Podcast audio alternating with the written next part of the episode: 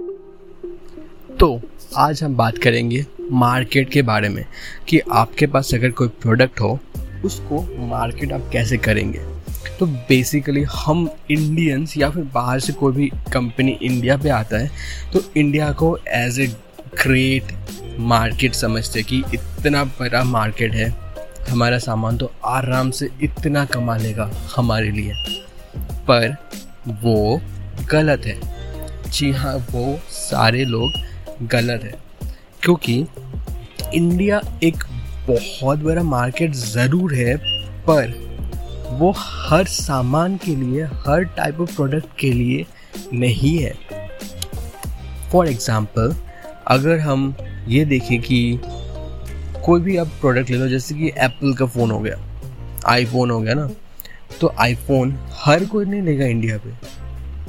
IPhone एक specific category के लोग ही खरीदेंगे, जिनके पास उतना पैसा हो और उनको ऑब्वियसली सिक्योरिटी और ये सब फीचर्स चाहिए हो।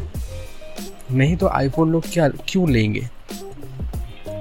तो फिर हर प्रोडक्ट का जो कैटेगरी है, उस हिसाब से एक मार्केट का भी कैटेगरी होता है, जिसको आप टारगेट करके you can sell your product पर अभी हम कोई भी प्रोडक्ट आप या तो खुद प्रोड्यूस कर रहे हो या फिर आप या तो होलसेलर हो या रिटेलर हो या डिस्ट्रीब्यूटर हो, कुछ भी हो तो आप क्या करते हो कि प्रोडक्ट बना रहे हो तो उसको तो आप सेल करोगे कहीं पे डायरेक्टली क्योंकि वो आपका प्रोडक्ट है। अभी क्योंकि प्रोडक्ट नया होता है, किसी को उतना पता नहीं होता है तो शायद लोग मतलब थोड़ा झिझक दिखाएँगे उसको ख़रीदने के लिए। तो उसको आप मार्केट कैसे करोगे?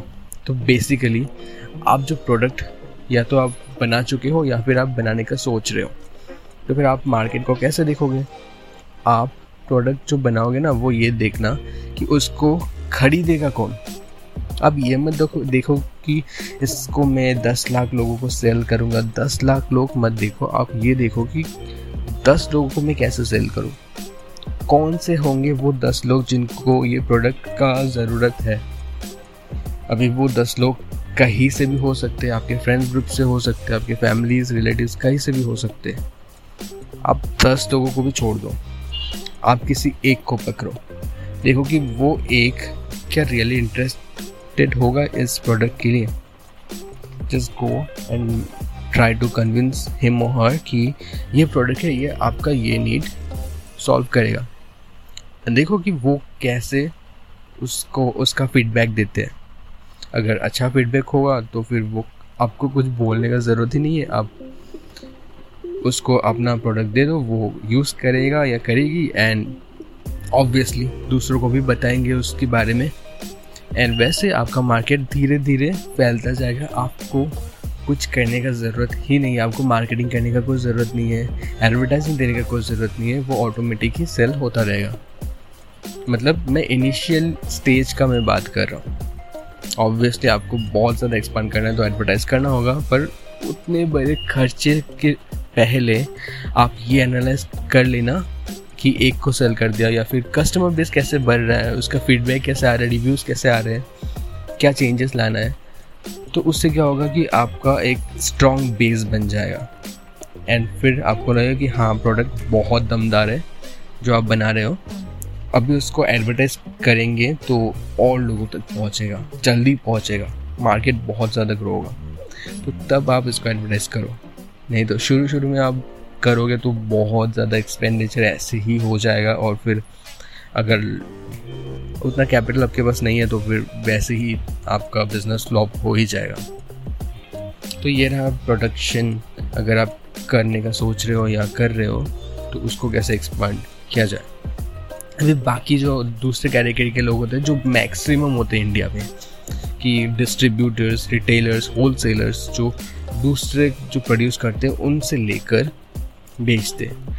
तो आप अपना मार्केट कैसे बढ़ाओगे सिमिलर सिमिलरली बढ़ाओगे आपकी आप एक लोग, एक को देखो कि वो कैसे ले रहे हैं, दो लोगों को देखो। कभी भी ये मत सोचना कि मैं जल्दी बेच दूँ। जैसे कि क्या होता था ना पहले इंश्योरेंस जो बेचते थे, को भी पट्टी परा लिया कि आपका इतना रिटर्न मिलेगा, ये मिल जाएगा, इसको अगर आप करोगे, इसका दो साल में भी आप निकाल सकते हो, दो साल में आपको इतना तो मिल ही जाएगा, दो साल में निकाल के फिर दूसरी जगह इन्वेस्ट करो, वहाँ से निकाल के फिर तीसरी जगह इन्वेस्ट करो, इतना जल्दी आपका पैसा ग्रो हो जाएगा। जैसे आजकल स्टॉक मार्केट में लोग करते हैं ट्रेडिंग करते हैं, एक जगह पर लगाते हैं, वहाँ से निकाल के दूसरी जगह, दूसरे से निकाल के तीसरी जगह, उनको लगता है कि ऐसे बहुत ज़्यादा ग्रो हो जाता है।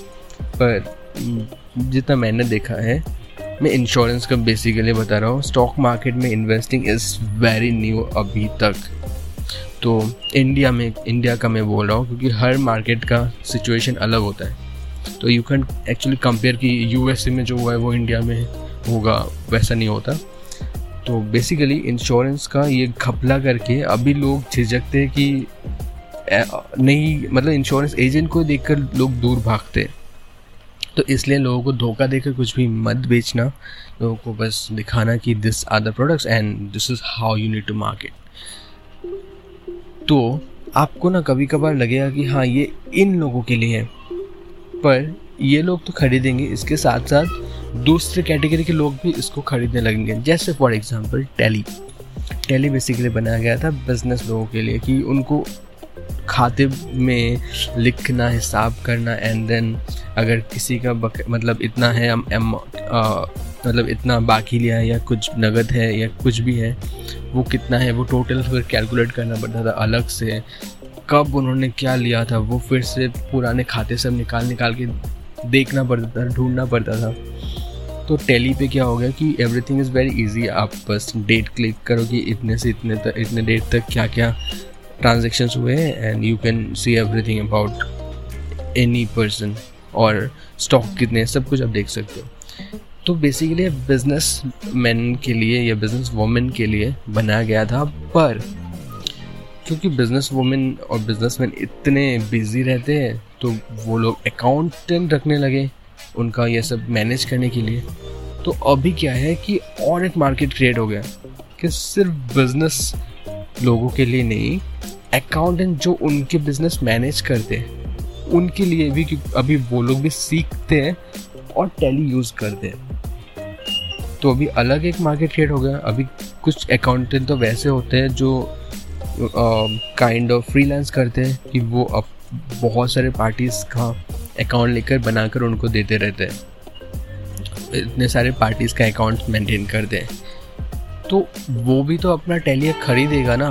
तो there are different markets for everything आप स्टार्ट एक नीच जो एकदम मतलब एकदम गिने चुने लोगों से कि हाँ एकदम स्पेसिफिक जाओ, उनको मार्केट करो एंड धीरे धीरे ऑब्वियसली बढ़ जाएगा आपका business So that's all for today. Thank you for listening to your manager. This is from Cyan Joe. Bye.